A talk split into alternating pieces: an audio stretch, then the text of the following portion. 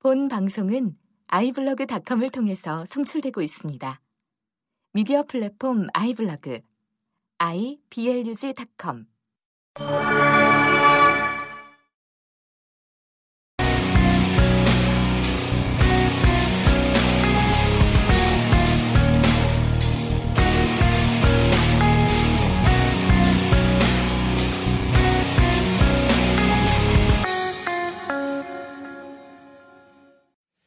자, 반갑습니다. 국민정보원 10회 시작합니다.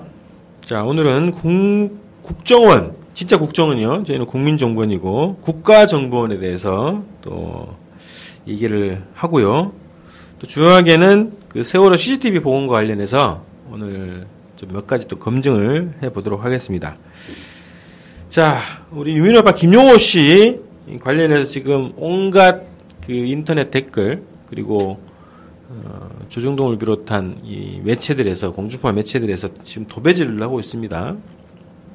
자 온갖 음해 뭐 어, 왜곡 조작 뭐 이런 것들이 지금 난무하고 있는데요.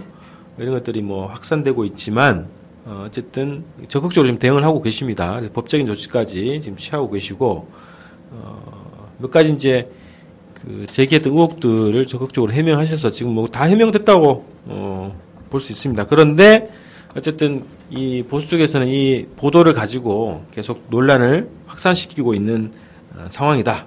자, 그래서 이거를 왜 얘네들이 어, 어떻게 심리전이잖아요. 대국민 어, 여론 조작, 조작을 하고 있는데 왜 그러고 있을까 이런 것들을 한번 얘기를 좀 해보죠. 자, 우선 그 상황 얘기를 좀 해볼게요. 김용호 씨가 이제 단식을 하는 중에 22일 날입니다. 어, 지난주 22일 날 단식 40일째를 마시셔가지고 어, 급격하게 지금 건강 악화로 동부병원으로 이송이 됐습니다. 자, 이 과정에서 어, 어, 이 국정원의 본격적인 음, 정치 공작, 사찰 이런 것들이 진행되고 있다라는 어, 의혹들이 그리고 사실 확인들이 되고 있는 상황입니다. 자, 25일 날 월요일 날 우리 세월호 가족 대책위가 기자회견을 통해서 이제 밝힌 내용들을 지금까지 소개를 드릴게요. 자, 국정원에 대한 가족 사찰 의혹을 그 24일 날 제기를 했는데 이에 대해 국정원이 구체적 사항을 밝히라 뭐 이렇게 얘기를 했답니다. 그런 얘기를 들었는데 그렇다면 공개하겠습니다. 해서 이제 밝혔습니다. 유민이 아빠의 어머님이 알려온 소식에 따르면 유민 아빠의 고향인 정읍면사무소와 이장에게 유민이 아버님의 신상을 묻는 전화가 왔다. 아, 이런 얘기입니다. 또 유민이 아빠가 병, 병원에 실려온 날 어, 국정원 직원이 자신의 소속을 밝히고 병원장을 찾아왔고 유민 아빠의 주치인 이보라 선생에 대해서 어, 묻는 일도 있었다. 아, 이렇게 입장을 밝혔습니다. 자 그리고 나서 이런 얘기를 하고 있습니다. 이것이 가족들이 파악한 국정원이 국민들 세월호 가족들을 뒷조사한 내용이다. 국정원 개혁 얘기만 나오면 어김없이 반복했던 국내 정치 개입 금지, 사찰 금지 내용을 스스로 어긴 것이다. 스스로 불법을 저지른 것이다. 국정원은 지금 우리가 밝힌 사실에 대해 해명해야 된다. 만약 불법이 밝혀진다면 이에 상응하는 책임을 져야 할 것이다. 그 책임을 다하지 않는다면 국정원의 세월호 실소유주 의혹과 함께 국정원의 또 다른 의혹으로 국정원 게이트로 국민적 의혹은 더욱 확산될 것이다. 이렇게 이런 입장을 밝혔습니다. 그래서 구체적으로 가족들이 파악하고 있는 국정원의 개입 이런 얘기들을 얘기를 하시는 거고요. 자, 시간상 제가 쭉 정리를 좀 해봤어요. 자, 이게 어떤 흐름으로 가고 있을까? 역으로 한번 좀 정리를 해볼게요.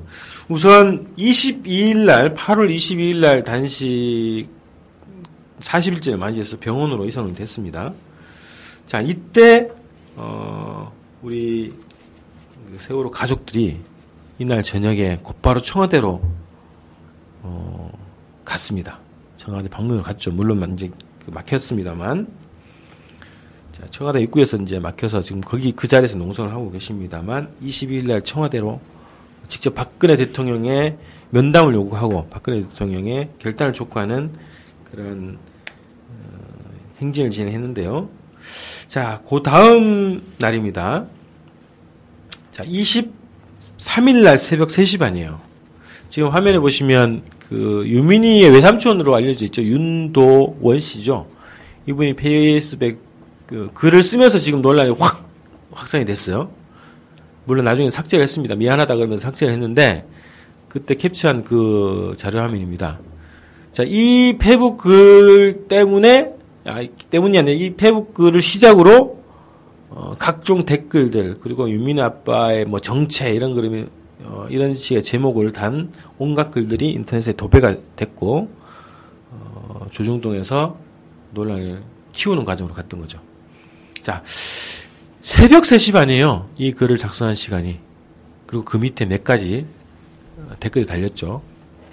그 새벽 3시 반에. 어, 이거 삭제가 됐습니다. 자, 그래서 이 시기, 시기적으로 보면 22일 날 다시 청와대로 지금 행했어요. 국회와 광화문에서 있던 이 투쟁 음, 대책 어, 가족들이 청와대로 이제 향했죠. 청와대 입장에서 보면 다급했겠죠. 자, 그래서 23일 날 이런 페북글이 게시가 됐고, 자, 23일 날은 어떤 날이냐면, 가족들이 청와대 앞에 있기 때문에 23일 대규모 집회가 좀 예정되어 있습니다. 자, 그리고 나서 24일부터 대대적으로 SNS, 그리고 언론에 어, 유민 아빠에 대한 음해성 기사들, 어, 이런 것들이 도배가 됩니다. 자, 어떤 분이 네티즌 수사됩니다. 저분이 그 윤도현 씨 페북에 내용을 캡처를 했는데, 어, 친구가 하태경이에요. 최근에 맺어진 친구. 어, 하태경이다. 그리고 하태경 씨도 이 논란을 어, 확산시키는데 일조를 하고 있죠. 자, 그리고 나서 25일 날 조선일보가 어, 각종 의혹을 제기합니다. 어, 양육비도 주지 못하는데 뭐 궁도라고 국궁이죠. 국궁이라는 비싼 취미생활을 어떻게 했냐 어, 이런 얘기부터 무슨 봉금 때문에 그러고 있다. 그리고 금속노조 조합원이다. 강성조합원이다. 뭐 이런 식의 온갖 도배를 했습니다. 그에 대해서 어, 조목조목 어, 반박 입장을 밝혔고 또 법적인 조치를 취하고 있는 상황이다. 이렇게 되어 있습니다. 자 그런데 자 요 시기에 어, 단식 40일째를 전후해서 국정원의 움직임이 포착이 됩니다. 자, 그 병원장을 직접 찾아가서 한 시간가량 이야기를 나눴다는 거죠. 그리고 어, 그 이보라 변호사에 대해서 신상을 파악을 했고 그리고 원래 고향이었던 지금은 다른 곳에 살고 있지만 원래 고향이었던 정읍에까지 어, 갔는지 안 갔는지 모르겠지만 거기를 통해서 신상을 유민 아빠에 대한 신상을 파악하려고 했던 이런 움직임이 포착이 됐는데 자, 그 전에 무슨 일이 있었는가 한번 좀 역으로 한번 되짚어 봐야 될 것 같아요. 자, 8월 21일 날 국정원 직원이 병원을 찾아간 거죠. 어, 그리고 그 다음날 이제 유민이 아빠가 입원을 했어요. 그 전에 8월 19일 날 무슨 일이 있었냐? 자, 8월 19일 날, 어, 군 사이버 사령부의 댓글 사건 의혹에 대해서 국방부 조사본부가 결론을 내렸습니다. 국군 사이버 사령부 심리전단의 댓글은 조직적 대선 개입이 아니다. 어, 개인적인 일탈이다. 이렇게 결론을 내렸어요. 자, 그 다음에 역으로 8월 15일 날 어, 국정원이 개혁안을 발표를 합니다. 국정원 심리전단을 폐지하고 방첩 대테러 분야를 강화하겠다. 어, 정보관, 국회, 정당, 언론사 상식 출입을 금지하고 관련 조직을 폐지 또는 축소하겠다. 그리고 3차 장 산하의 심리전단 업무를 업무 중에 국내 심리 부분은 폐지하고 대북 심리 부문을 신설하는 3차 장 산하 대북 전략국으로 옮기다. 어, 이런 식의 국정원 개혁 방침을 8월 15일 날 어, 제가 볼 때 느닷없는데 느닷없이 발표를 했어요. 자, 그 전에 또 뭐가 있었냐? 7월 25일로 갑니다. 자, 7월 25일 날은 크게 세 가지 사건이 있었어요. 자, 국정원 세월호 지적사항이라는 문건이 이날 공개가 됩니다. 7월 25일 오후 5시에 우리 가족대책위와 변호인들이 국정원 문건의 존재, 내용에 대해서 공개를 합니다. 자, 그날은 무슨 일이 있었더냐? 두 가지. 하나는 유병원 시신에 대해서 국가수 수사 발표가 있던 날입니다. 25일 오전이. 그리고 국정원 문건이 공개된 5시로부터 2시간 후에 7시에 유봉, 유 대균 씨죠. 유대균 씨 검거 소식이 언론에 발표가 됩니다. 아, 그래서 역순으로 어, 이 사건의 흐름을 정리를 해봤는데, 어, 저는 이게 국정원이 다시 지적사항이라는 문건으로 이 세월호 사건의 어, 핵심 피의자로 부각되는 시점부터 국정원이 어, 대외적으로는 두 가지죠. 어, 심리전 댓글 이것이 조직적 개선 개입이 아니라고 하는 어, 법적인 정리를 한, 한 차례 하고 또 대외적인 이미지로는 국정원을 개혁하겠다라고 하는 이미지를 포장을 하고 그 다음에 본격적으로 지금 세월호 국민은 뒤집기 위한 대국민 작전을 준비하고 있는 과정에 지금 몇 가지 사례가 지금 드러난 것이다. 어, 이렇게 봅니다. 그래서 그 흐름상에서 아까 나왔던 유민의 아버지 김용호 씨에 대한 대대적인 색깔론 공세 그리고 음의 모략 이런 것이 아주 본격적으로 시작된 것이 아니냐 이게 좀 정리를 해봤습니다. 음. 그래서 그 유민희 외삼촌의 글도 그냥 우연하게 개인적인 감정으로 쓴 글이 아닌 것으로 저는 음, 추측이 되는 거고요. 어, 이 모든 이 여론 공작에 어, 국정원이 본격적으로 뛰고 있다. 어, 이렇게 정리를 좀 해봤습니다. 자, 지금 이 상황에 대해서 어떻게 생각하십니까? 세월호의 진실. 누가 우리 아이들을 죽였나? 2014년 4월 16일 수학여행을 떠났던 단원고 학생들 수백 명의 사망자를 낸 세월호 참사 많은 시간이 흘렀지만 아직 침몰의 원인은 베일에 가려져 있다. 해경은 왜 단 한 명도 구조하지 못했나? 통영함 출동 명령을 누가 막았는가? 세월호에서 발견된 국정원 지적사항이란 문서의 정체는 무엇인가? 수많은 의혹에 휩싸인 세월호 참사의 진실을 찾기 위해 방대한 자료들과 과학적인 근거들로 정부 발표를 조목조목 반박하고 있는 카이스트 곽동기 공학 박사의 신작 세월호의 진실 누가 우리 아이들을 죽였나 과학자의 양심으로 썼습니다. 구매는 각 인터넷 서점을 통하시거나 02-3491-6015 02-3491-6015로 문의하시면 됩니다. 도서출판 유기로 처음부터 계속 권 대표님 예 방송을 듣고 있었습니다. 언제 소개해 주시나? 예. 소개 좀 늦었습니다. 예. 곽동기입니다. 네. 안녕하세요. 동부가인문 대표 문경원입니다. 네, 반갑습니다. 예. 자, 이 소개를 우리 어, 특이하게 좀 해보려고 했는데 깜빡 잊었어요. 자, 저는 주권방송 대표 권호혁입니다. 자, 지금 아직 저는 국정원이 다시 전면에 나서고 있는 것 같은데 어, 어떻게 어떤 어떻게 어떻게 생각하세요? 일단 그 최근에 국정원이 세월호 사건에 긴밀하게 개입돼 있다라는 증거들이 속속 나오고 있고 그다음에 이 특별법 제정과 관련해서 국민들의 이제 요구 압박이 계속 심해지고 있는 상황에서 어 이대로 특별법이 제정이 되고 이 진실이 규명이 됐을 때 국정원이 어 큰 타격을 입을 가능성이 있지 않는가 어, 이런 판단 아래에서 국정원이 어, 특별법을 막고 이 투쟁을 무마시키기 위한 그런 작업들을 쭉 하고 있다. 근데 이게 사실은 국정원이 원래 평소에 하던 일 아닙니까? 대선 때도 댓글 열심히 달고 정보 여론 조작을 하고 이런 것처럼 이 특별법과 관련해서도 여론 조작을 하는 어, 그런 임무는 당연히 가지고 있을 것이고 그런 것들을 하는 어, 상황이다. 그리고 이걸 통해서 볼 때 아, 세월호의 진실을 밝혔을 때 국정원이 분명히 뭔가 타격을 입을 가능성이 높구나. 어, 그렇기 때문에 저렇게 적극적으로 나서고 있는 것 아니겠는가. 뭐 이렇게 좀 어, 생각이 됩니다. 그 이 국정원의 활동을 통해서 더욱더 국정원의 혐의가 짙어지고 있죠. 이 그렇죠. 세월호 사건 관련해서. 네. 음. 곽, 박, 곽 박사님은 또 어떤 견해이십니까?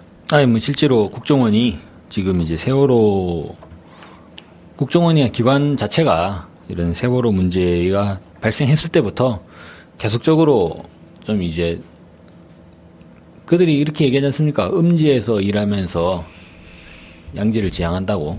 음지에서 음지에서 계속 그 부엌에 바퀴벌레처럼 싸돌아 다녔겠죠. 예, 그렇게 생각이 드는데 그 전면에 나서고 있다는 건 우리 흔히 보면 이제 바퀴벌레에 대해서 이런 얘기 하지 않습니까? 한 마리가 포착이 되면 그거는 실제로 그 집안에 열 마리가 있다고 봐야 된다. 그렇게 이야기하잖아요. 왜냐하면 바퀴벌레 자체 성격 자체가 이제 막 양지를 배회하는 그런 벌레가 아니라 이 아주 어둡고 축축한 이런 데를 이제 선호하지 않습니까? 그래서 저는 국가정보원도 이런저런 정황들이 이제 드러나는 게 하나가 드러나면 때로 우리가 심정적으로 우리 국민들의 정서상 이미 이제 수십 년이 지나갔기 때문에 한 열 몇 군데에서 이래저렇게 돌아다니다 보니 한두 군데, 한, 한두 군데에서 이제 발각이 된 거고. 발각이 되는 거 아닌가라고 좀볼 수 있을 것 같고.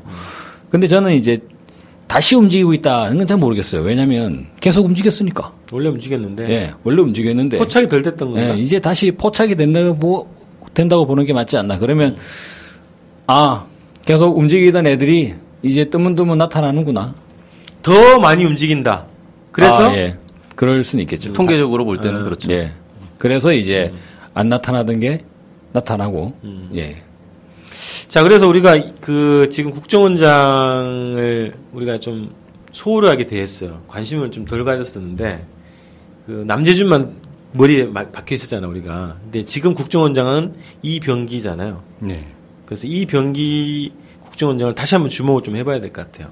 이 사람의 전력을 어, 많이들 아시겠지만 다시 한번 부각을 시켜 드려야 될 것 같아.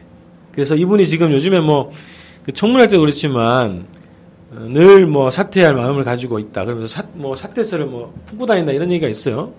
근데 그런데 지금 드러나는 국정원 행태들은 어, 제보를 개 못 준다 이런 거죠. 그래서 이병기 국정원장의 전력을 한번 다시 한번 어, 정리해 보죠. 그러니까 지금 남재준 전 원장이 사퇴를 하고 이병기 지금 현 원장이 들어왔는데 이 사람의 역할은 뭐겠습니까? 뒷수습하는 거 아니겠습니까? 예, 남재준이 벌려놓은 일을 뒷수습을 하기 위해서 이제 들어온 것이다 이렇게 볼 수 있는데 이 사람이 원래 뭐 하는 사람이냐?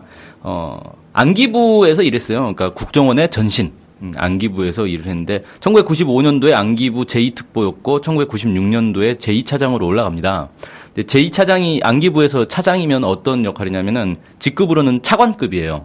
그러니까 장관 다음이 차관 아닙니까? 그래서 원장 바로 밑에가 차장입니다. 그래서 제1차장, 제2차장, 제3차장 이렇게 세 명이 있는데 그 중에 제2차장을 맡았고 어 1997년도에 아주 활약상이 대단해요.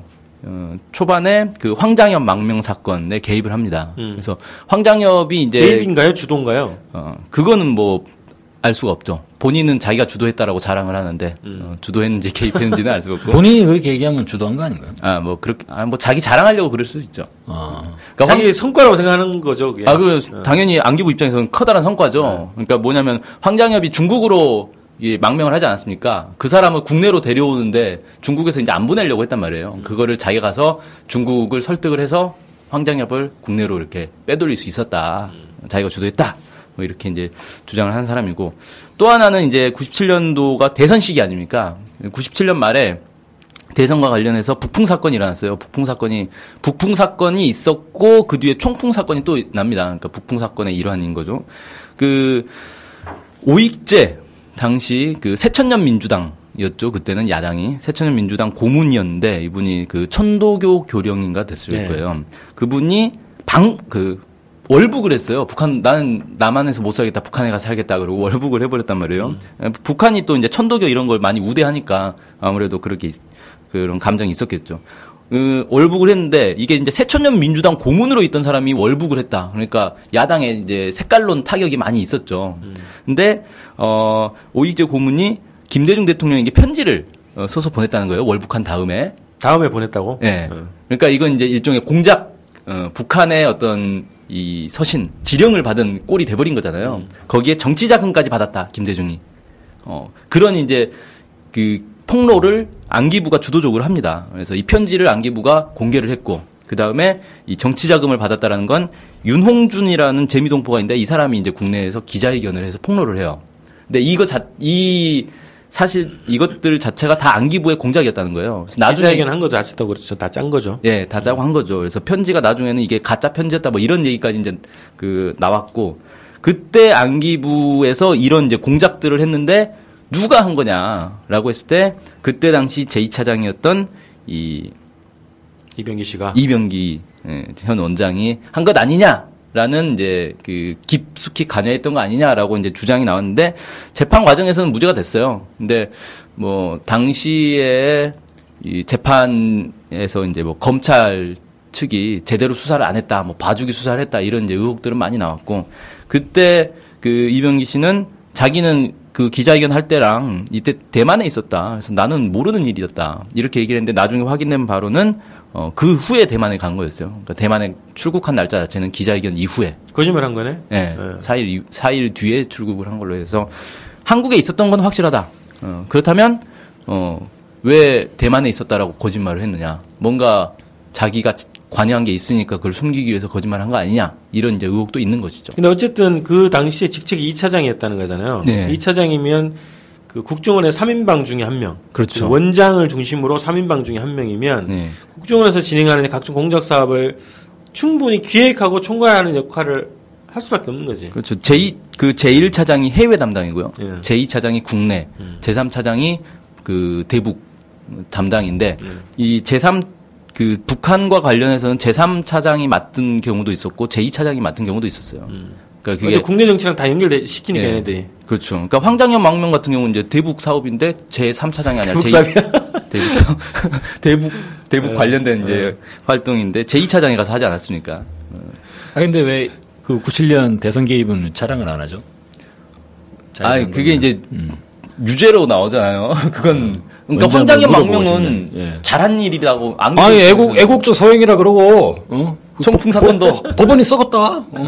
사법부의 결정에 개탄한다. 이러고 정면으로 맞서야 되는 거 아닌가? 어? 근데 그게 이거- 그거 아니에요? 김대중 대통령이 당선돼서 그런 거 아니에요? 분위기가?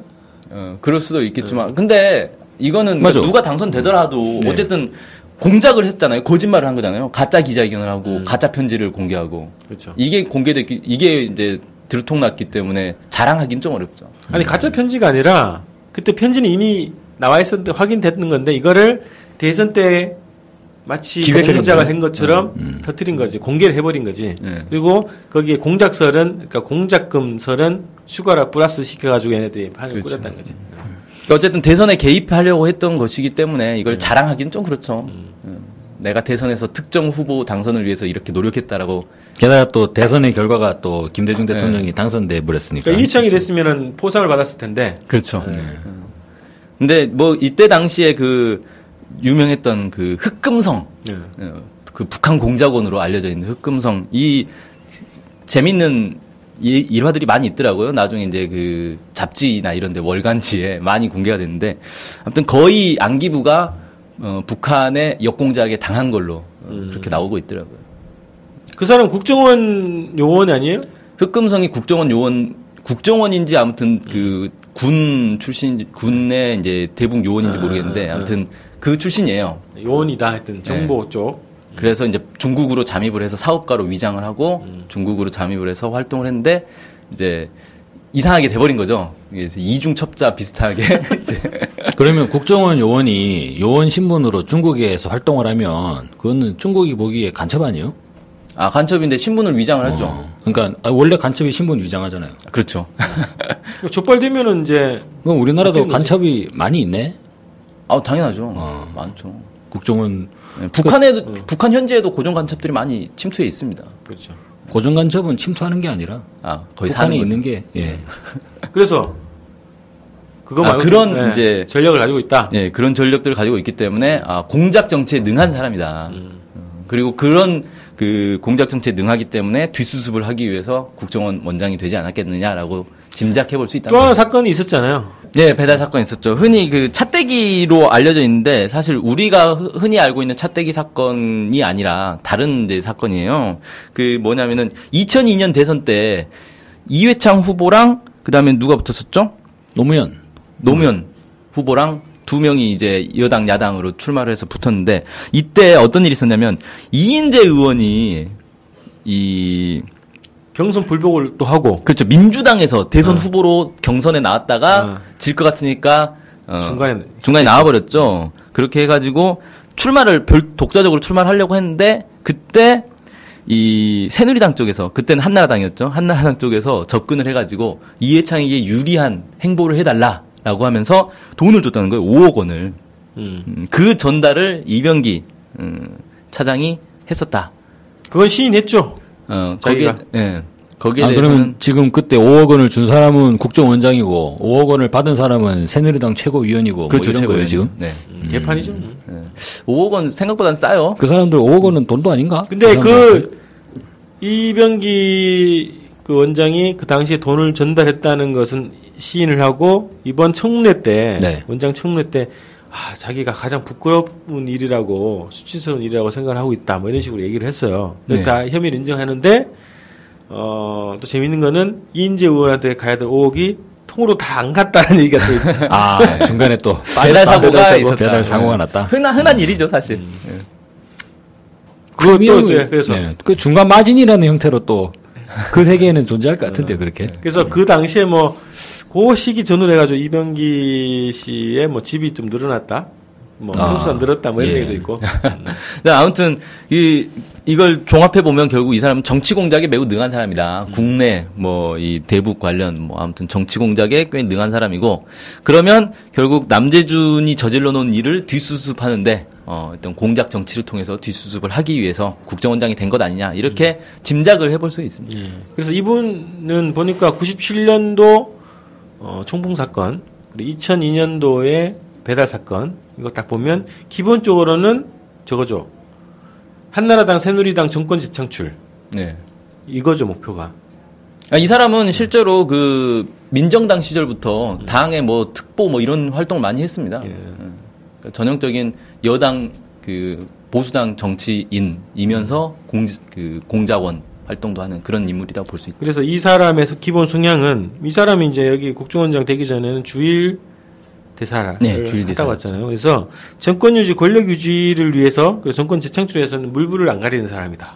기본 성향이 이런 거죠. 음. 그래서 이 사람이 아무리 뭐 분치를 하더라도 늑대는 늑대다.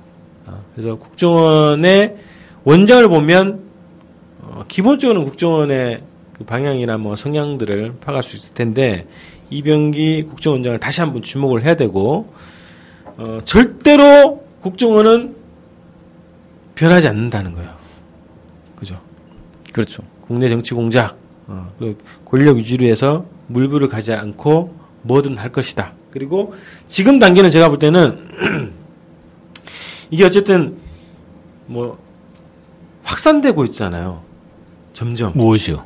이 세월호 관련한 여론이. 여론이 확산되고 있고 아, 단식 농성도 확산되고 있고 어, 우리 신부님들이 또 무기한 단식에 들어가셨고 진보당 의원들이 청와대 앞에서 무기한 단식 들어갔고 문재인 의원도 무기한 단식 하고 있고 김정은 씨도 뭐 그러고 있고 뭐 이승환 씨도 단식 결합하고 있고 그 시민들이 점점 뭐 동주 단식이 계속 늘어나고 있어요. 그리고 28일인가요? 뭐 금속노조 금속노조 어가 어, 28일에 10만 총파업해서 청와대로 가겠다. 아, 이런 거 계획을 좀 내놓고 있어요. 그래서 노동계도 지금 음, 좀 결합하고 있다 이런 거죠. 그래서 점점 확산되고 있기 때문에 국정원 입장에서는 그리고 정권 입장에서는 이거를 뒤집을 뭔가를 기획을 하고 있을 것이다. 야 그러면 음. 이달 안에 뭐 내란 음모 사건 하나 또 터지는 건가요? 뭐지 모르, 모르는지 모르죠. 네. 그게 어 남북 관계에서 어떤 충격적인 충돌 사건이든 그런 식으로 나타날지 아니면 국내에 어 어떤 공작으로 나타날지 모르겠는데 그 얘네들이 국내 정치할 때는 크게 한 두 가지 정도의 방식을 쓰는 것 같더라고요. 하나는 이런 내란 음모 사건 같은 어떤 조직 사건 있잖아요. 배후에 뭐가 있었다. 어? 이런 식이 하나 터트리거나 또 하나는 도덕성을 치는 거예요. 도덕성을 치는 게 지금 김용호 아빠에 대해서, 아, 김용호 씨에 대해서 그렇게 나, 타나는 거지. 기본적으로 도덕적인 거잖아, 그죠? 다 치고 있다. 근데 이게 여기서 끝나지 않는다는 거죠.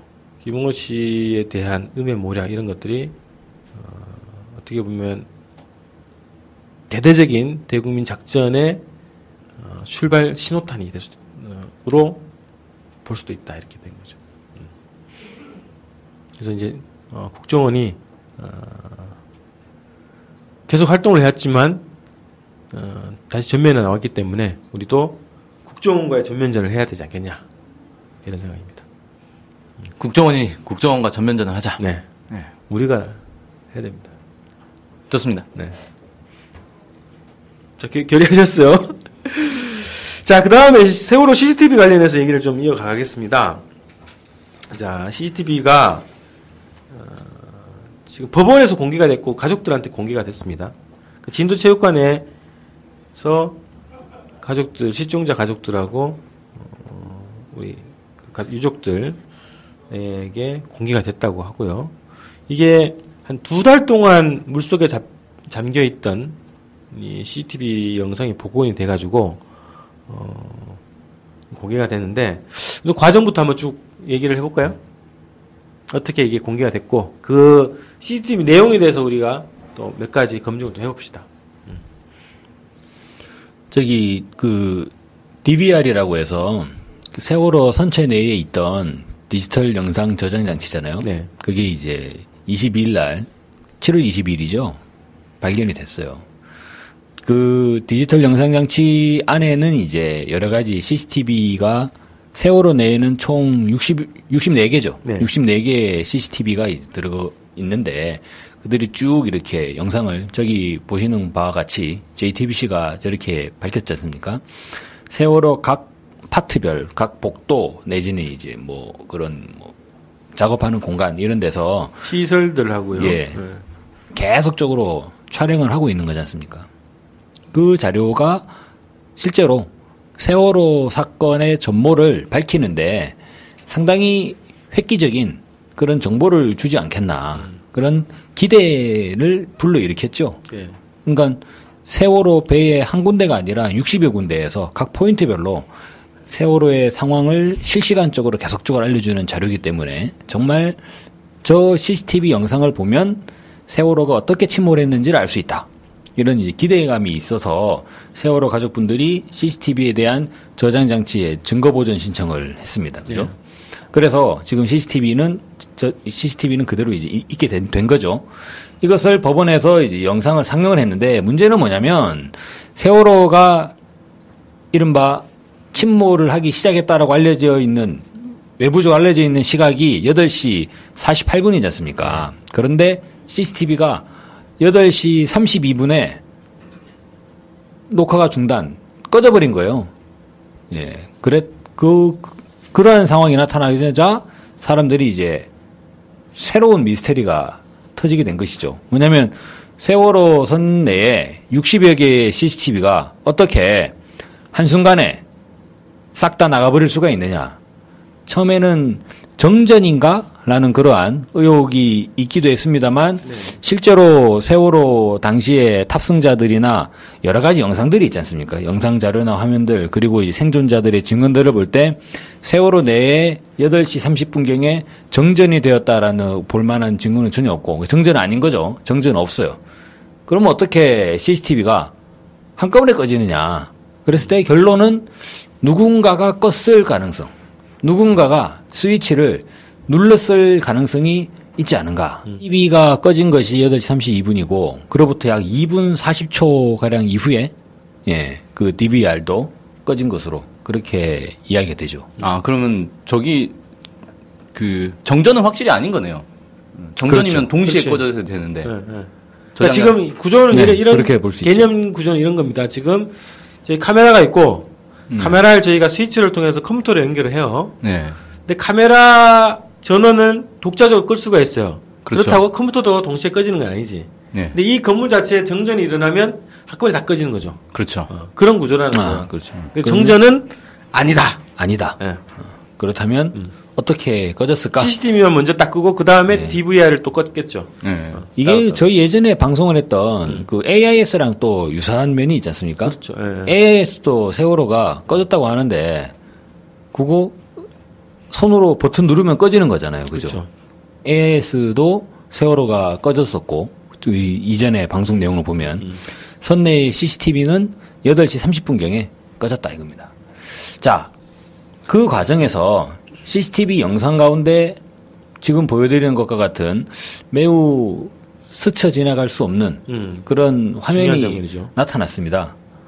지금 저 보시면 파란색 옷을 입은 아마 이 기관부 선원으로 보이죠. 네. 실제로 어 이제 법원에서 드러난 부분에 따르면 3등 기관사, 이수진 씨입니다. 예, 세월호 3등 기관사가 현재 작업을 하고 있는 모습을 볼 수 있는데 저기 보시면 바닥에 테이프로 보이는 물체가 하나가 있고 그리고 그 아랫 부분에 가위가 있죠. 그래서 저 가위로 테이프를 가지고 뭔가 붙이는 테이프는 붙이는데 이용을 하지 않습니까? 네. 그리고 또 가만히 보시면 저기 아랫 부분에 검은색 튜브 관 같은 게 보이는데요. 그 튜브 관 가운데서 사진의 맨 아래에서 두 번째 파트를 보시게 되면 그 사각 테두리에 파랗게 뭐가 붙어 있는 걸 볼 수가 있죠. 예, 초록색으로. 다른 거와 다르게 그죠? 예, 초록색 딱그 파트만. 그러니까 맨 아래에서 두 번째 파트에만 정사각형 형태로 사- 뭔가 파란색이 뭔가 붙어 있는 걸 볼 수 있습니다. 저걸 보면 테이프로 보이죠? 더 사람 관련해서는 그 JTBC에서도 신원 확인을 했어요. 3등 기관사라고. 근데 네. 그 사람의 본명은 이 재판 이 피의자 신문 그 신분으로 재판 받고 있잖아요. 네. 거기에 인적사항이 다 나왔거든요. 3등 기 관사 이수진. 그래서 이 사람이고 그래서 그 저 화면에 나온 사람이 이수진이라는 사람이고 3등 기 관사이기 때문에 지금 작업하고 있는 공간은 기관실 어, 이라고 보여지는 거고요. 자, 이 사람이 어떤 얘기를 했냐면 이 당시에 지금 검찰 조사에서 그 당시에 그 시간에 뭘 했었냐 하고 있었냐 이런 이제 질문을 받았을 거란 말이죠. 근데 자기는 페인트 칠을 하고 있다 이렇게 진술했다는 거예요. 페인트 칠하고 있었다. 기관실에서? 자, CCTV 화면 속에 7시 58분 기관실로 들어가서 화면이 끊기는 시점인 8시 30분 안팎까지 기관실에 머무는 게 포착이 된 거예요, CCTV에. 네. 그럼 한 30여 분 정도 되죠. 근데 이때 검찰 조사에서는 페인트 칠하고 있다. 이렇게 진술을 했는데 페인트 칠은 아니죠. 근데 일단 페인트가 안 보이는데. 그렇죠. 일단. 보이지가 않죠. 페인트가 근데 없고. 그런 거는 있을 수 있잖아요. 왜 테이프를 일단 그 페인트가 묻으면 안 되는 곳에 테이프를 발라놓고 그 다음에 이제 페인트 칠을 하고 테이프를 딱 뜯어내서 깔끔하게 만드는 뭐 음. 그런 작업도 흔히 하잖아요. 테이프 페인트 칠할 때. 어, 그래요. 그 마스터링 작업이라고 어, 하나요? 어. 음. 근데 어 미리 지금 이제 테이프 바르고 그 다음에 이제 페인트 칠을 하려고 테이프 먼저 바르고 있는 과정일 수도 있죠. 음, 근데. 배가 운항 중에 뜬금없이 왜 페인트 칠을 하나요? 그렇죠. 그걸 알 수가 없죠. 어, 그 시간에. 예. 원래 운항 중인 그런 식으로 하나? 배고 가동 중인 기관이잖아요. 예. 엔진이 돌아가고 있는데 페인트 칠한다? 음. 그거 이상하지 않아요? 자동차 시동 켜놓고 위에 도색하는 거랑 같지 않습니까? 운, 운행 중에 운행 돌아가고 중에. 있다가 야 차 도색이 좀 벗겨졌는데 좀 칠해라 뭐 이런 그래서 소리잖아요. 하여튼 이 요 그 이수진 기관사 3등 기관사 관련해서는 이 사람이 첫 구조가 이루어진 그날 16일 날 오전 9시 39분 해경 3명을 태운 보트가 세월호 3층 출입구 쪽으로 다가갔을 때 4명이 손을 흔들어서 구조를 요청했는데 이수진 씨가 포함되어 있었던 거지. 4명이 다 선원들이었던 거야. 어디서? 선언. 어디서 손을 흔들었다는 거예요? 그 기- 3층 기관- 출입구. 3층 출입구. 세월호 그러면 3층 출입구에서. 어, 기관실에서 페인트 작업을 하고 나서 다시 3층으로 올라갔다는 거네요. 그렇죠. 그렇게 되는 거지. 그래서 여기서 이제 해경 보트가 이 사람들 싣고 나온 거예요. 그러고 나서 이제 승객들을 구한 거예요. 음. 그러니까 선원들 먼저 다 구했잖아, 먼저. 그네 명 중에 이 이순 씨가 들어있었던 거고, 시간대로 보면 한 시간 뒤에요. 그죠? 음. 이 CCTV에 포착된 8시 30분까지 어, 하여튼 그 뒤에 요 작업하고 나서 1시간 정도 뒤에 구조가 된 거지. 어. 그 이수진 씨입니다. 어, 그런데 저기서 뭘 하고 있었냐? 이게 의문인 거지. 페인트를 칠하고 있었다. 예. 진술은 그렇게 했다는 거예요. 페인트는 안 보이는데. 예. 근데 마스터링 작업이다. 그러면 뭘 하고 있었냐라는 이제 의혹을 제기를 하려면 그게 세월호 침몰과 뭔가 관계가 있어야 된다라는 건데 그러면 세월호 침몰과 관계 있을 만한 일을 기관실에서 할 수 있는 거는 기관을 고장 낸다거나 예. 아니면 기관실에 뭔가 폭발물을 설치한다거나 뭐 이런 거잖아요. 근데 기관이 고장 난다고 해서 세월호가 침몰하지는 않지 않습니까? 기관이 고장 나면 그냥 세월호 가다가 멈추는 거지. 그럴 수 있지 않아요? 폭약을 설치해. 예. 그럼 배도 멈춰. 예. 빵꾸도 나. 예. 배가. 그럼 침몰하는 거지 뭐. 그러면 폭약을 설치하는 했을 가능성이 높다. 장면이. 근데 저는 기관실에서 폭약을 설치해서 그게 이제 배 바깥으로 터져나가는 상황의 폭발이면 안에 계신 승객분들이 그거를 모를 리가 없다고 보고요. 그 정도 폭발이면 그죠. 우리 왜 그 슈루탄 하나 터트려도 훈련장에서 뭐 땅이 울리지 않습니까? 그리고 이왕이면 기관실보다는 외벽에 가까운 쪽에서 폭탄을 터트려야 외벽에 구멍이 잘 날 거 아니에요. 음. 근데 기관실은 완전 외벽은 아닌 거고 기관을 예, 굳이 거기서 폭탄을 터트릴 가능성은 없다. 저 3등기 가서 해- 법, 그 검찰에서 했던 진술하고 저 사진 장면하고 전혀 안 맞는 상황이고. 그죠? 그렇죠. 왜냐면은 그 정상적인 작업이면 테이프 바르고 있었다라고 하는 게 맞지 않나요? 그렇죠. 어. 그리고 저게 페인트가 되려면 페인트를 바른 파트가 보면 이를테면 주변에 바닥이나 이런 데가 아니고 그 지나가는 파이프에다가 페인트를 칠하는 건데 저기에 운행 중인 선박에 아침 8시 시간에 굳이 저기에다가 기관부 선원이 페인트 칠을 해야 되는 이유가 있냐 이거죠. 그렇죠. 그게 뭐 출항 전이든 출항 후든 출항을 끝마치고 나서든 그때는 잘 뭐 할 수도 있- 있을 텐데 운항 중에 기관실에서 해야 될 작업들은 무슨 기관 고장이나 아니 무슨 엔진 오일이 떨어졌어. 엔진 오일을 채워놓거나 뭐 이런 정도 아니겠어요? 엔진 오일도 엔진 끄고 넣어야죠. 그러니까 아니 어, 어. 기관 기관부 선원이라고요? 기관사. 기관사. 3등 기관사. 기관사가 원래 페인트 칠하고 그런 것도 기관사가 합니까?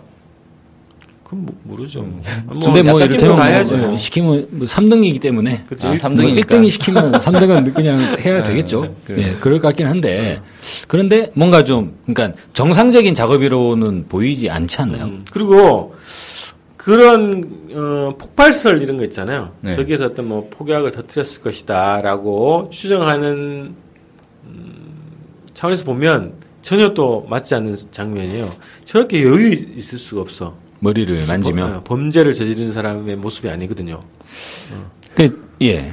그, 저 3등 기관사는 그냥 저기에 테이프를 붙이고 있는 것 같아요.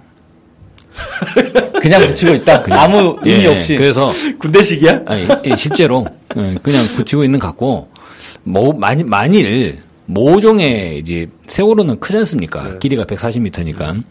모종의 위치에서 뭔가가 이제 작업이 진행이 된다고 하면, 그거는 사람들이 몰라야 되잖아요.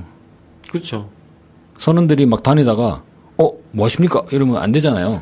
예. 그런 상황에서 저기서 뭘 해라라고 일을 받은 상황이 아니냐. 그러니까 뭘? 그러니까 뭐 모종의 음모를 꾸며라. 일단 아니 너는 기관실에서 일을 있어라라고 너는 여기서 나오지 마라라고 얘기를 해야 따돌린 되는데 거지. 아, 저 사람은 공작에 참여한 사람이 아니기 때문에 만약에 공작이 있다면이죠. 만약에 공작이 있다면 요즘 예민해. 예. 저 사람은 아니지 않겠냐. 어, 그래서 따돌려야 되는데 그냥 있어라고 하면 뭐 애- 애매하잖아요. 그래서 테이프 붙이고 있어. 그러면 이걸 다요? 어. 그러면 다 붙여야 되지 않을까요? 음. 그런 상황이지 않을까. 그리고 또 그게 왜 또 생각이 드냐면 CCTV를 끄지 않았어요.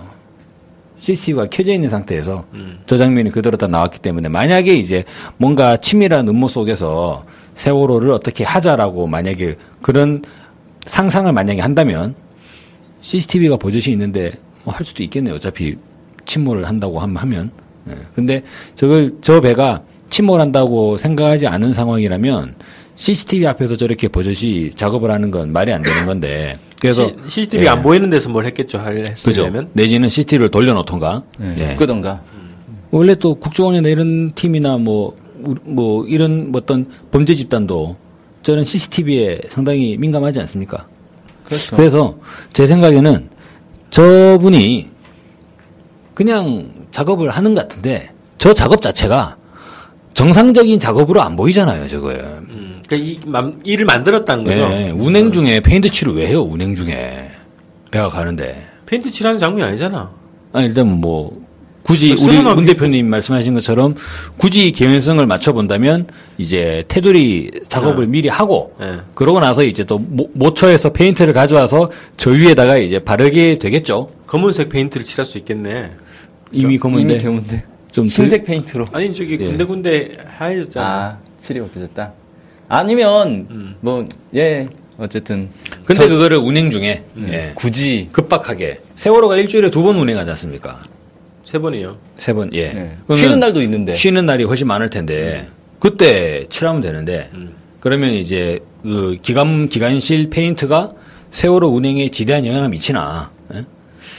그건 아니지. 아, 아니 그러면은 아니 그 3등이니까 1등의 지시를 받을 거 아니에요. 1등 기관상은 뭘 알고 있는 사람이네.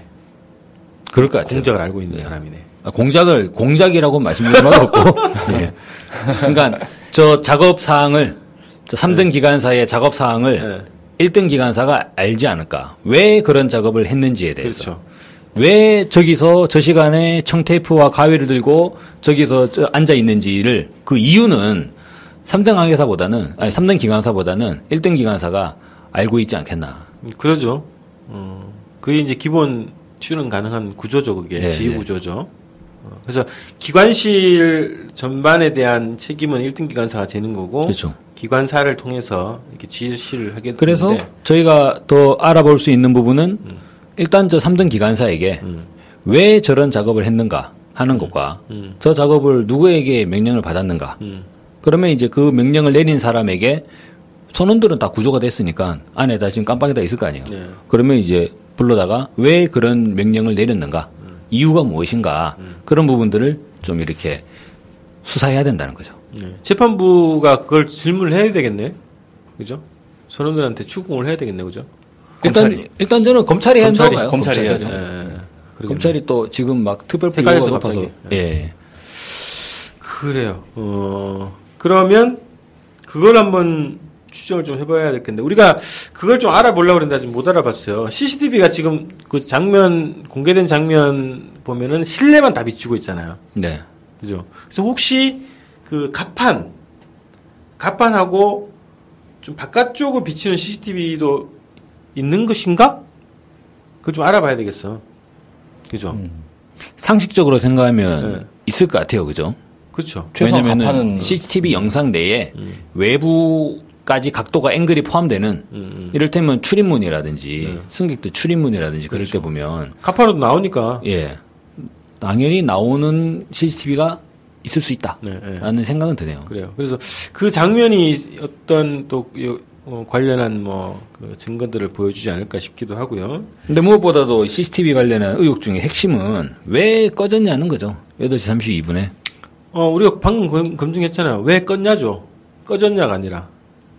그지 않아요? 네, 왜, 왜, 껐냐? 저절로 꺼졌을 가능성은 거의 없다. 그렇죠. 예. 아까 말씀드렸던 것처럼 CCTV가 꺼지고 나서 DVD는 작동했기 때문에 정전은 절대 아니다. 음. 그잖아요? 그럼 정전이 아니면 뭐야? 고장? 갑자기 64대가 갑자기 확 고장. 그러니까 64대를 통제하는 이 컨트롤 박스가 갑자기 고장이 났다. 어떤 이유로? 어. 그걸 모르죠. 그래서 이거는 거의 어, 누가 껐을 가능성이 있다는 거죠. 거의 확실하다 이거는 누가 껐다. 그러면 그걸 왜 껐, 왜 껐을까? 아니, 그러면 일단 누가 껐을까? 누가 선원 중에 한 명이겠죠. 그러겠죠. 선원 중에 한 명이다. 승객은 이수 작전을 알고. 있는 선은 승객이 저런데 함부로 통, 그, 들어갈 수 없잖아요. 저런 통제실이잖아요. 다. 구조적으로는 거기 조타수 조타실에 있지 않겠어요? 조종 장치가 들어가. 근데 저는 CCTV가 주로 이제 메인 안내 데스크나 그런 데 보면 거기에 이제 CCTV 영상이 나오지 않습니까?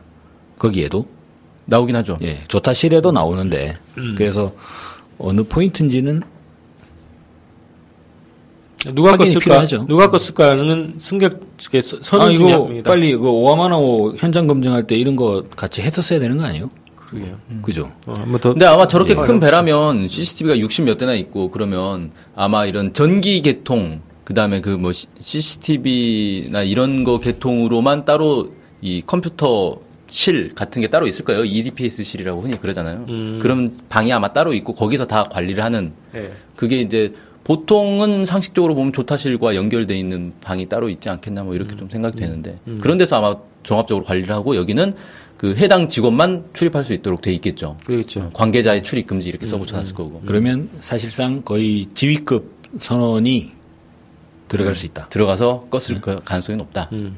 근데 그거를 어, 근데 선원이 선원 중에 혹은 어, 선원으로 가장한 어떤 요원 이준석 선장이 침실에 들어간다고 들어갔지 않습니까? 그렇죠. 자기 침실에 진입 전에 예. 들어갔죠. 예. 그 시간을 확인해 봐야겠네. 어디 갔었냐? 아, 그 시간에 계속 침실에 있었던 게 맞냐? 예, 어, 언제 나갔는지. 음. 왜냐면은 거기 뭐 조타수와 그리고 이제 뭐 항해사 다 조타실이 있었잖아요. 근데 조타실이 있는데 딴 사람들 다 보고 있는데 뭐 퍽 끄는 건 좀. 그래서 일단 요거는 요렇게 확인해 볼 수 있지 않을까요? 예. 15명 가량의 선원들이 있었으니까 그 중에 G급 선원이라 그러면 선장과 1등 항해사, 뭐 1등 기관, 1등 선원들 그 사람들의 행적을 그죠? 8시 30분 경에 어디서 무엇을 하고 있었는지 누구와 함께 있었는지 이거를 대질신문하면 혼자 있는 사람이 나오지 않겠냐는 거죠. 저 시간대에 이를테면 침실에서 자고 있었다는 음. 얘기를 하는 사람이나 아니면은 뭐 화장실에 갔다. 밥을 먹으러 갔다. 뭐 이런, 이런, 사람이나 그러면 이제 혼자 있는 사람이 의심을 봅니다. 해볼 수 예, 있다. 용의 용의 선상의 인- 인물들을 좁혀 나갈 수 있지 않겠나. 어? 제발 검사님들아 좀 그렇게 좀좀 예. 해주세요 좀. 예. 자, 그래서, 어, 이게 좁혀 보면, 누가 끝나에서는, 어쨌든, 어, 직원 중에, 선원 중에 한 명이 껐을 것이다. 그러면, 왜 껐냐가 나와야 되지, 이제. 왜 껐을까? 숨길 게 있으니까 껐겠죠. 뭘 숨기죠? 나중에 또 이런 얘기 나오 나오지 나오, 나오지 않을까 싶어요. 또 막 이상한 또 막 얘기들 나와서 아니 통상 가끔 끄고 그런다 막 이런 식의 얘기가 또 나오지 않을까. CCTV를 통상적으로 끌 이유가 없지 않나요? 원래 CCTV라는 게 안전 문제나 이런 것 때문에 24시간 찍으려고 다는 건데. 그렇죠. 음. 그렇죠. 보안을 위해서. 그래서 제가 그 CCTV 위치가 중요하다고 생각하는 이유는 그거예요. 이게 배 갑판을 비추면서 배 바깥도 CCTV에 찍힐 수가 있는 구조면, 그죠? 3등 항해사 박한결 항공여사가 봤다는 검은 물체가 혹 찍혀 있을 수도 있다는 거지. 검은 물체들을 피하려고 선박에 올라오고 뭐 검은 물체를 피하려고 그랬다는 진술을 잠깐 했잖아요 초반에. 혹시 그게 박한글 항해사 증언에는 검은 물체는 없죠. 검은 물체 없었나? 선박이 어. 올라와서라고 돼 있죠. 아 근데 어, 검은 물체라는 진술도 재판이 아니고 현장 아, 검증할 예, 때 예, 툭 던진 얘기가 있어요. 예. 검은 물체. 예. 또또 검은 물체라고 해서 또 그죠. 예. 근데 잘 안 보이면 다 검은색으로 보이잖아요, 그냥. 왜 하필 또 아침에 거기서- 아침 9시에 그건 아닌 것 같고. 아니, 멀리 있으면. 그것도 밖에서. 그러니까 그 날씨도 좋은 상황에 네. 그냥 검은색으로 보이진 않았을 거고 진짜 검은색 같아요. 그러니까 검은 물체라고 했겠는데 그러겠지. 왜또또 검은색이라서 또 그래서 저는 CCTV의 위치가 중요하다고 보는 거지. 중요하네요. 어디 어디를 비추고 네. 있는가. 그러면 그래서 특히나 그래서 어, CCTV가 꺼져야 되는 이유도 있고 또 없어져야 될 이유도 있지. 저 맨 처음에 그걸 보고 싶었어요. 그러니까 이제 선원들이 기간부 선원들은 아까 말씀하신 그대로 이제 그 배 옆에서 해경 구- 공무보트가 와서 이제 구조가 되고 음. 그리고 이제 조타실에서 나머지 또 구조가 되고 이렇게 되는데 그 선원들이 구조가 될 때 실제로 승객들을 구조하려고 해- 하면서 대피를 했는가 아니면 그 대피하는 모습들이 CCTV에 그대로 찍힐 거잖아요. 아니죠. 복도를 그 전에 지나가는- 다 껐잖아요. 아니, 그러니까, 아니, 이제 그러니까 안 제가 그냥 생각하기에 아, 어. 맨 아, 처음에 미리 대피를 했다면 우리 유가족분들이나 이 증거보증 신청을 하실 때 그런 그 대피의 장면이나 이런 것들이 다 CCTV에 드러날 거라고 기대를 하시고 침몰 과정 자체가 나올 거라고 생각했었지. 그리고 기대를. 배가 어떻게 기울어져서 그러면 어느 정도 기울어졌을 때 시- 실제로 사람들이 어떻게 움직였는지에 대한 그런 모습들이 다 드러날 것으로 기대를 하시고 증거보도 시청하셨는데 이거는 정말로 8시 반에 끊겨버린 거예요. 예. 그래서 너무 아쉬운 거죠. 근데 엑스가. CCTV가 그 8시 반에 끊겼다라는 건 어떻게 알 수 있는 거죠? 알게 된 거죠? 영상을 복원을 상영했어요. 했는데 보고 복원을 했잖아. 아 보고했는데 아 영상에서 8시 반 되니까 갑자기 화면이 딱 끊기고 뭐 지지직거리는 걸로 바뀌었다. 그렇죠. 기록이 거기까지밖에 안 돼 있다는 음. 거지. 나중에 누군가 그 영상물을 거기서부터 삭제를 했다 이렇게 볼 수- 삭제할 수가 없죠. 물 속에 있었던 건데. 음. 물 속에 있는 걸 끄집어내서 복원을 한 거잖아요. 그러면 어, 증거 인멸을 못한 거지 뭐. 음. 어쨌든 복원을 했어요. 했는데 그러면 어 실제 침 그러니까 사고 사고를 예상한 사람이 기획한 사람이 그게 됐죠. 그게 되겠죠. 그 이유 사장을 보여주면 안 되니까. 자꾸 막 그런 식으로 외길이네요, 외길. 아, 그, 그 이유밖에 네. 없지 않을까요? 그죠? 보여주면 안 되니까. 그러면 결국은 이 사고의 원인은 배 내부에 있었다. 배 내부에 어떤 예, 공개되면 안 되는 어떤 행위에 의해서 사고가 난 거다. 그냥 이제 배 내부도 무관하지 않다. 예, 이 정도. 뭐야 한다. 배 내부도 무관하지 않다. 그리고 뭔가 이- 만약에 이게 그런 거라면 8시 30분에 이게 꺼졌다고 하면 그 시간도 중요하다고 봐요. 꺼진 시간하고 어떤 의미가 있어요? 지금 사고 시간은 48분인데 한 15분 전에 그래서 꺼진 거잖아요. 16분 차이가 나죠. 네. 예. 무슨 의미가 있을까요? 그 이를테면 만약에 음. 만약에 뭔가 뭔가 이상한 정황이 있다면 음. 이미 약속된 시간이 있고 이건 그냥 소설이에요. 예. 상당히 민감하죠. 예. 아니 갑자기 조선일보가 응, 칼럼에다가 때려버리니까 민감, 민감해요. 민감해요. 이름도 조만간에 좀 밝혀주지 그 말이야. 그러게. 저자 이렇게. 그러게요. 어, 상당히 좀 잘했더라고 글을. 예.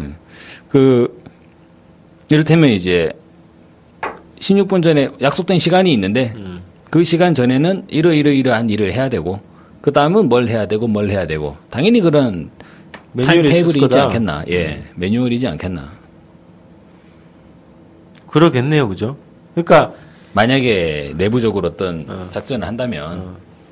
그런 게 있어야지 뭔가 이게 그래서 지금 좁혀지는 건 이준석 선장 그리고 심정훈 1등 항해사 그다음에 어, 손지태 1등 기관사 그리고 전영준 조기장 조기장 최소 이 네 명은 이 매뉴얼을 파악하고 있는 입장에 뒤에 있었을 것이다. 1등 항해사가 한 명 더 있지 않습니까? 강원식. 강원수 항- 항해사. 예, 1등 항해사 두 명이죠. 어, 있죠, 있죠. 어, 예. 맞아요.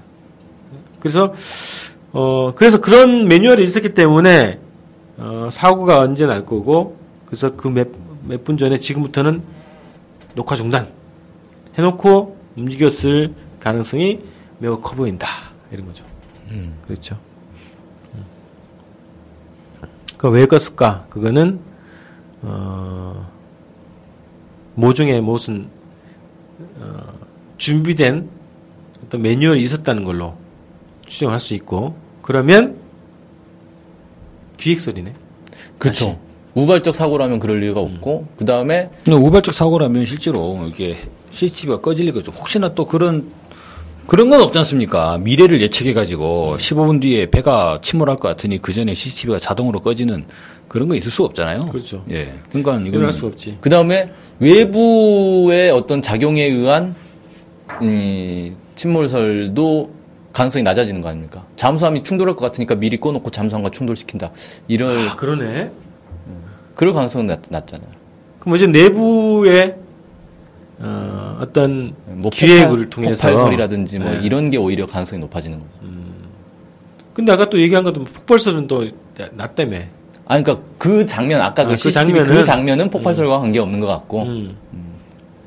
폭발을 시키려면 실제로 배 밑바닥에 가서 폭발을 시켰을 것이다. 그러니까 이를테면 만약에 뭐 세월호에 대한 어떤 모종의 공작을 기획을 했다면 그것을 15명의 선원들이 전부 다 그것을 알고 이를테면 뭐 주로 미국 영화에 주로 나옵니다만 무슨 뭐 침투 작전 하기 전에 모아다 놓고 브리핑하고 안 그랬을 것 같아요. 그건 뭐 예. 위험 부담이 크죠. 그걸 그렇죠. 안다 그러면 그거는 한 몇 명, 뭐 그야말로 나머지는 뭐 알 수가 없죠. 그래서 전혀 이제 알 수가 없고 이를테면 뭐 3등 항해사 박한결 씨도 뭐 경황이 없어가지고 막 펑펑 울었다 않지 않습니까? 그렇죠. 그러면 그런 사람들은 알면 안 되기 때문에 나는 저기 가 있어. 가 돼야 되는데 저희 가 있어라는 말 자체도 제가 외워라고 이상해지지 않습니까? 그래서 이제 적당한 작업을 만들어 놓고 가서 페인트 칠해. 테이프 뭐 이런 식으로. 테이프 발라. 어. 이걸 다요? 뭐 이- 이런. 어, 발로? 어. 그럼 어떤 겁니까? 발라야죠. 3등인데. 그러다가 CCTV에 찍힌 것 같아요. 그 모종의 작업이 모종의 작업이 있을 수 있지 않냐. 배 침몰과 관련 없는 어, 새로 만든 작업이네요, 그죠? 뜬금없는 작업. 아, 저, 저, 그, 3등 기관사의 저 장면은, 네, 네. 아, 그럴 수 있지 않겠냐는 거고. 그리고 중요한 거는 이거는, 근데 실제로 물어봐야 되죠. 그러니까 이제, 만약에 그 작업이 뭔가 의미 있는 작업일 수도 있잖아요. 저희가 이제. 알지 못하는. 예, 모르는 그렇죠. 상황이기 뭐 때문에. 모르니까 우리가. 그래서 핵심은 제발, 그래서 빨리 특별법이 제정이 돼서 음. 이런 부분에 대한 전면적인 좀 수사가 이루어져야 되지 않는가. 음. 그래요. 아, 특별법 지정되면 우리도 뭔가 역할을 해야 되겠어요. 그죠? 이런 제기를 하는 어, 사람도 있어야 되지. 아 특별법에서 이제 진상 조사할 때 이런 걸 조사해야 된다. 네. 이런 소스들을 많이. 국민 뭐 이런 뭐 감시단 이런 걸 해서 그렇죠. 그런 자유 게시판 같은 것들 만들 수 있지 않습니까? 네네. 그럼 그래서 저희가 뭔가 우리가 또 보고서를 좀 제출하자고 예, 그분들한테. 적극적으로도 자, 그래서 지금 아, 여기 중요한 오늘 또 이게 이 검증으로 가고 있는데 어, 내부에서 벌어진 어떤 기획 작업에 의해서 세월호가 저렇게 될 가능성이 더 높아지고 외부에서 어, 발생한 요인에 의한 것은 가능성이 낮아지고 네. 그런 거네요. 아니 저는 그게 둘이 이게 동시에 서로 예그뭐 이제 반비례하는 그런 상황은 아니라고 보고 아닌가 협작설인가? 아니 그러니까 여러 개가 같이 이루어질 수도 있죠. 근데 좀 복잡하긴 합니다만. 아, 예를 들면 잠수함이 갔다 박으면 몇시 몇 분에 갔다 박아 이런 건가? 외부 외부설을 외부설은 지금 잠수함설이 거의 유일하지 않아요? 외부의 어떤 충격설이나 뭐 그렇죠. 그죠? 기획설이라고 기획설로 보시면 이 예전에 이제 뭐 좌초설이나 네. 그런 부분들은 사실 우연에 의한 거예요. 급변 침설도 우연에 의한 것인데 기획설이라 그러면 뭔가 충돌설이 돼야 되는데 네. 그럼 이제 지금 세간에 떠돌고 있는 건 잠수함 충돌설이죠. 그죠? 그리고 그죠? 또 유일하게 잠수함 충돌설을 유- 막 주장하는 사람이 구속이 됐어요. 그래요? 아, 홍가희 씨도 계시는구나. 어. 아, 예전에 그 인터넷 농객이 네네. 미국 훈련 중인 미국 잠수함과의 충돌이다라고 막 인터넷 글 올리다가 구속되지 않습니까? 음. 물론 이제 홍가희 씨는 그와 달리 사실상 구조가 전혀 안 되고 있다 이런 이런 얘기를 하- 하다가 이제 뭐 구속이 되긴 했는데 음. 수많은 가설 중에 잠수함 충돌설을 주장하던 사람이 구속이 됐어요. 그 무슨 의미인가요? 그것만 차단을 해야 한다. 아니 글쎄요, 그건 잘, 모- 잘 모르겠고 일단 저는 뭐 객관적 사실을 말씀드린 거죠. 머뭇머뭇하고 있어. 예. 답변을 못 하는군요. 근데 어쨌든 잠수함과 충돌설, 그러니까 잠수함 때문에 추- 잠수함과 충돌을 해서 이 세월호가 침몰했다라는 것과 그 전에 CCTV가 꺼졌다라는 거는 서로 연관관계는 없지 않습니까? 아니 만약에 그것도 기획설이면 아 잠수함 그죠. 충돌 몇 시에 충돌할 거니까 그렇지. 그 전에 꺼놔라. 그러니까 우연하게 일어난 해상 사고가 아니게 되는 거지 그렇게 되면 음. 잠수함 충돌, 충돌설이 어, 성립하려면 지금 이 과정에서는 어, 우연하게 그냥 훈련하다가 갖다 박은 게 아니고 그죠? 음. 일부러 갔다 그러니까 온 거다. 교통사고가 아닌 거네요. 그러면 그럼 예. 어, 기획 충돌설이. 근데 만 근데 또 제가 이해가 안 되는 건 잠수함이라면 물 밑에서 이제 왔다 갔다 하는 거잖아요. 잠수함이 물 위에 떠가지고 박진 않았을 거 아니에요. 물 밑에서 박았겠죠. 어, 물 위에 떠서 박을 거면 굳이 잠수함 쓸 필요 없이 군함이 갖다 박아도 되는 거잖아요. 그러니까 잠수함을 이용했다는 건 아니 당연히 그러면 다 보이지. 저기서 오는 게 다 보이잖아. 아니, 그러니까 잠수함도 마찬가지로 와가지고 아, 그러니까 잠수함도 마찬가지로 갖다 박을 때물 음. 위에 떠서 박지는 않았을 거라는 거예요. 물 밑에서 박았지. 어 그래서 그러면 어차피 CCTV는 안 찍힐 건데 굳이 미리 CCTV를 끌 필요도 없다는 거죠. 음, 잠수함이 갖다 박을 거면. 아니 그게 아니고 잠수하면 아니네 그러면. 어? 잠수 아니나? 아유 문 대표님 이야기 따르면 논리가 굳이 CCTV를 미리 끌 이유가 그러니까 우리가 우리가 전부 다 이제 그 모종에 저희는 기획에 능하지 못해서 아무튼 기획에 능한 사람이라고 우리가 다이 지난 날에 이변기라고 해봐요. 그러면 이제 딱 생각을 해볼 때 잠수함으로 박아버리자라고 하면 구체적인 세부 작전 계획을 짜야 되는데 거기에 작전 타임 15분 전에 CCTV를 끈다라는 게 들어가겠는가 하는 거죠. 그 굳이 끌 이유가 없다는 문 대표님. 의견은 이제 굳이 그런 걸 왜 넣느냐. 안 그래도 바빠 죽겠는데. 복- 잠수함 작전을 보이지도 않을 거고. 오히려 더 복잡하게 만드는 개연성만 돼버리지. 굳이 그때 CCTV를 꺼야 될 이유가 있냐. 라고 보면 끌 이유가 없네요. 그렇죠. 잠수함 기획설이면 예. 근데 그게 아니라 만약에 세월호 내에서 모종의 한 두세 명의 사람이 뭔가 조치를 해서 하겠다라고 그런 만약에 상황이 된다면 구체적인 예를 들면 이제 작전 타임에 들어가기 전에 일단 사전 단계로 CCTV를 꺼야겠죠. 예. 그러니까 그 가능성이 높아지는 거예요 지금. 네. 그런데 아 그러면 그동안 나왔던 무슨 뭐 레이더에 잡힌 이상 괴물체 있잖아요. 괴물체. 네. 예. 그거 하고 그다음에 무슨 뭐 견인되는 장면 그리고 뭐 이게 뭐라 그러죠? 이게 공기통? 공기 잔망경? 잔망경이든 공기 공기가 뭐 들어가는 통이든 이런 것들을 추정했던 분들은 그럴 수도 있겠네요. 만약 에 그런 것이 잠수함이면 군서 근처에서 합동 군사 훈련을 하다가 배가 사고 났길래 쭉 올라가서 지켜보다가 쭉 내려가고 이런 장면일 수도 네. 있고 사건과 관계 없는 네, 걸수 있는 뭐. 별도의 이런 걸 수도 있는데 자 그러면 어 CCTV 이 과정을 보면 내부 기획설이 더힘 실리네. 그 저는 그 둘을 대립된 존재로 보진 마시고 네.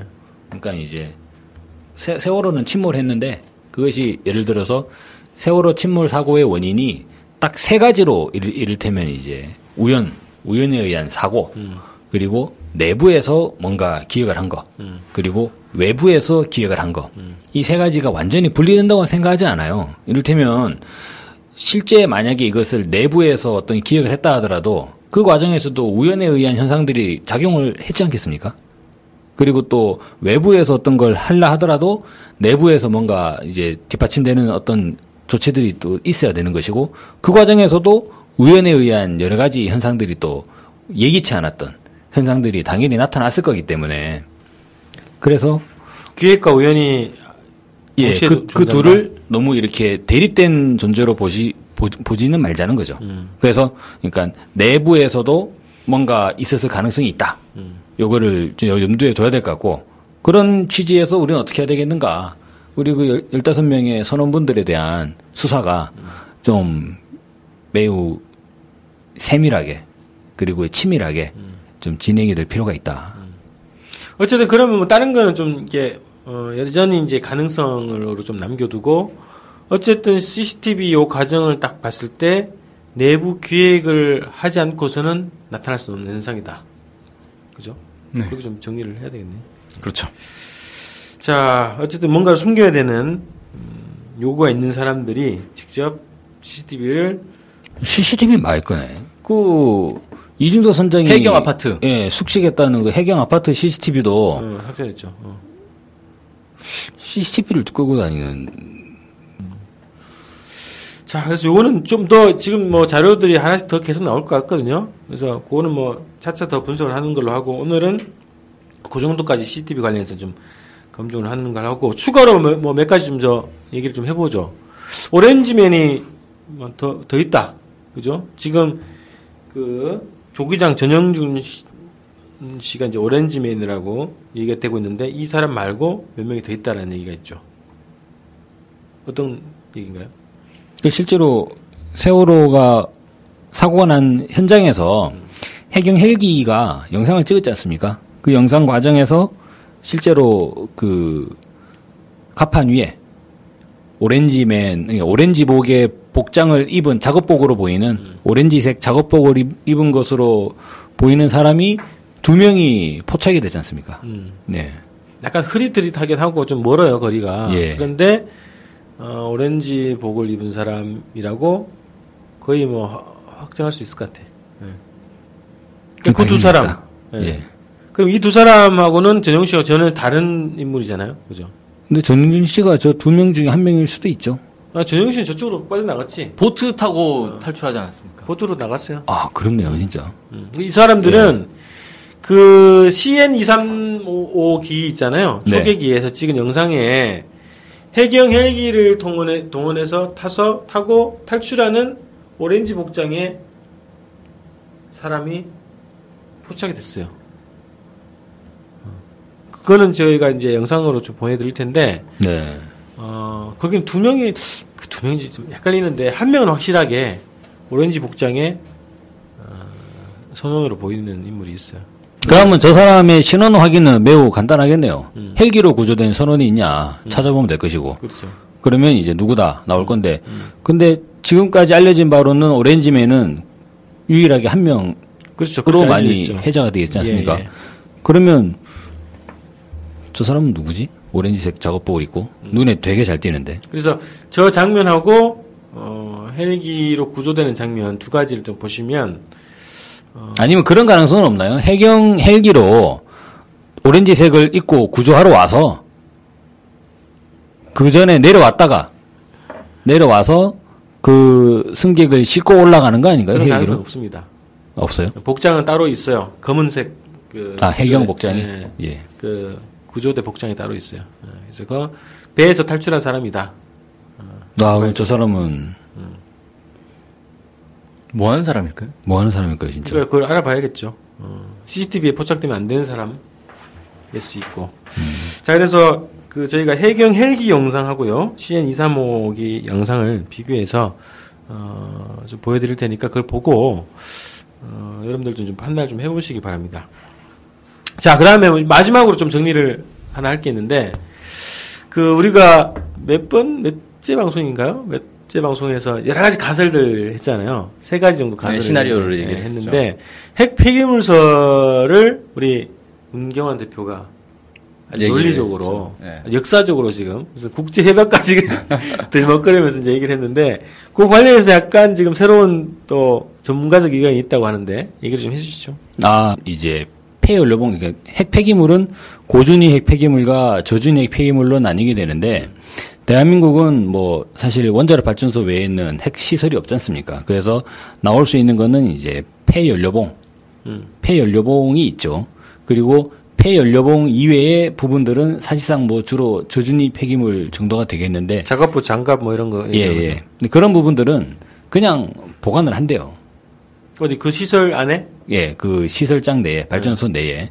그래서 지금 뭐 그게 거의 논란이 되고 있지 않습니까? 근데 고준위 핵 폐기물은 흔히 그 수조에 담가가지고 네. 물 속에다가 보관을 한대요. 그렇죠. 예, 물 속에다가 보관을 하고, 그러면 이제 그 폐연료봉을 만약에 이송을 한다고 할 때, 음. 이송을 한다고 한다면 이걸 이제 실제로 그 일단 물 속에 보관을 하고 이것을 딴 데로 옮기려고 하면 이것을 어떻게 특수한 장치를 통해서 옮겨야겠는데 그러한 설비나 비용들이 발생을 하고 음. 이것을 옮길 때 옮기는 비용이 매우 크- 크게 발생을 하고 만약에 이걸 옮기는 과정에서 사고가 난다면 사고로부터 나타나는 이제 파장이 사회적 비용이 엄청나게 발생을 할 것이기 때문에 음. 기본적으로 최대한 운송 자체를 안 하지 않겠느냐 핵 폐기물을 음. 예 그 보관 어떻게 하는 거야? 거기에 그냥 두둔 거죠 그 발전소 내에 그러면 이게 그 포화 상태가 될 수 있잖아. 포화 상태 되면 네. 안에 하나 더 파는 거죠 바닥을. 예 차라리 어. 바닥을 하나 더 파가지고 거기다가 두는 게 다른 모든 비용보다 이것이 훨씬 더 이제 적은 결과로 그러니까 그러기 때문에 어, 이동을 하거나 이러지는 않을 것이다라고 추정하는 거죠. 그것도. 네. 어.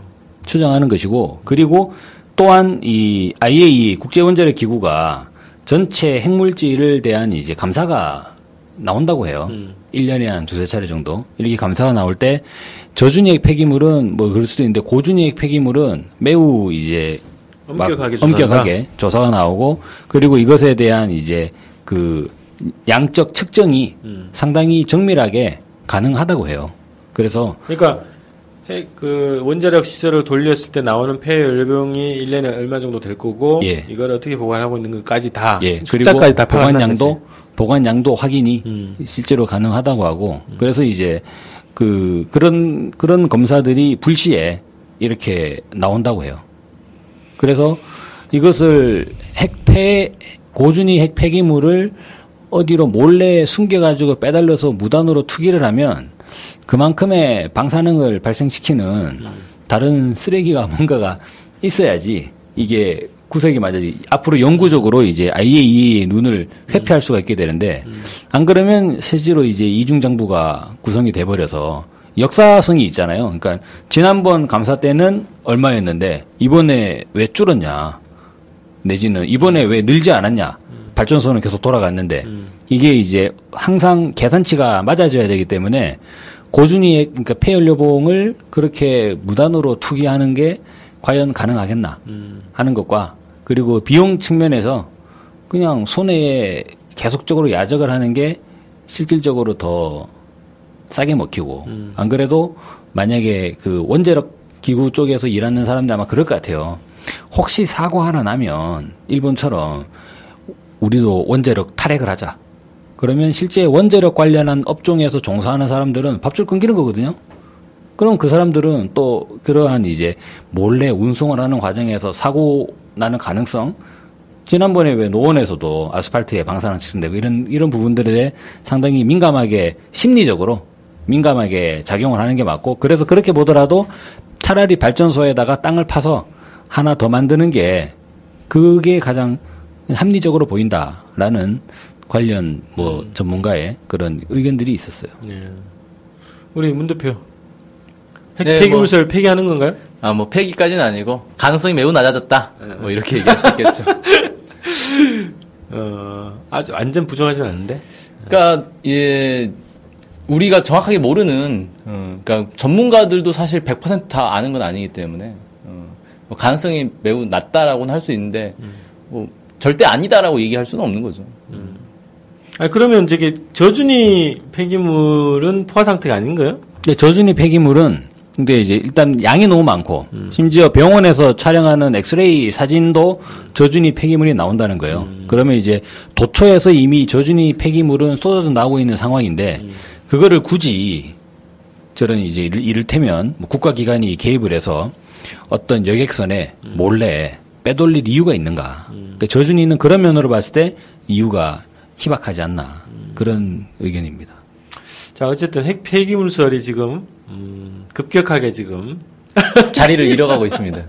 가능성이 확 주는 걸로. 그 만약에 그 제주 강정기지에 만약에 모종의 핵폐기장이 비밀스러운 핵폐기장이 있다면 그것은 실질적으로 IAEA 국제원자력 기구의 권한을 벗어나는 세력의. 걸로밖에 미국이죠. 생각할 수밖에 없는데 그거는 예 그냥 태평양 사령부죠. 예. 예. 우리가 반드시 강정기지에 대한 부분을 해야 된다고 생각하는 게 미 핵항공모함 내지는 핵 잠수함 거기서도 폐연료봉이 나온다는 거예요. 그렇죠. 그거 어떡할 거냐. 어, 그걸 걷다 버린다는 거지. 그럴 가능성까지 무시할 수는 없는, 네네. 없는 강정기지 거고. 근데 어쨌든 그거는 세월호하고는 사실 관계 없는 아, 별도로 지금 그렇죠. 얘기하는 거죠. 예, 네, 별도로. 강정 기지 없는 거죠. 얘기가 나왔어요. 어떤 예. 농객 한 분이 그, 서- 그 강정 기지에다가 핵 무슨 폐기 장소를 만들지 않느냐. 근데 거기다가 실어나르는 용도로 세월호 쓴거 네. 아니냐. 이런 주장을 하셨는데 그 가능성이 지금 굉장히 낮아진 상태인데 낮아진 또 불구하고 상태고. 별도로 강정 기지에 대해서는 우리가 그 만약에 그그 차원으로. 예, 주한미군이 군사적으로 사용한다고 하면 그 사실 IAEA가 미군 부대 들어가면서 미 핵 항공모함까지 다 조사를 하겠습니까? 그렇죠. 저는 그건 잘 모르겠어요. 은근히 바다에 네. 버리고 다니는 거 아닐까? 핵 항공모함은? 아, 그냥 그럼 되나? 그렇지. 굳이 뭐 강정에다 심을 리는 없겠는데 어쨌든 예. 핵 항공모함이 들어오는 걸로 용도가 어, 실질적으로 정해질 거라고 보기 때문에 강정 기지가 예. 그 차원에서 한번 접근을 해볼 필요는 있을 것 같아요. 네. 자, 그래서 우리가 세 가지 가설 저번에 했던 것 중에 핵 폐기물설은 급격하게 힘을 잃고 지금 사격을 해내고 있어요. 자, 근데 오늘 중요하게 아, CCTV 얘기하면서 어, 아, 막 저는 내부설. 예, 내부설이 힘을 확 얻는 상황이에요. 그래서 이걸 더 한번 추적을 해 보는 걸로 하겠습니다. 그래서 저는 그 선원들에 대한 재판 기록과 그런 이제 진술 네. 내용이 시급히 좀 확보가 돼야 되지 않겠나. 음. 매우 중요하지 않나. 예, 알겠습니다.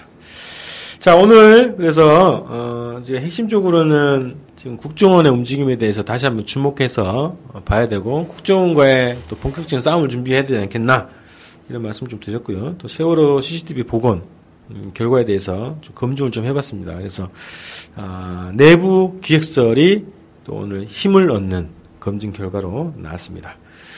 자, 10회 어, 이렇게 정리하고요. 저희 다음 주에 11회 때 다시 만나 뵙도록 하겠습니다. 자, 수고하셨습니다. 고맙습니다. 수고하셨습니다. 이제 다음 주에 뵙겠습니다. 감사합니다.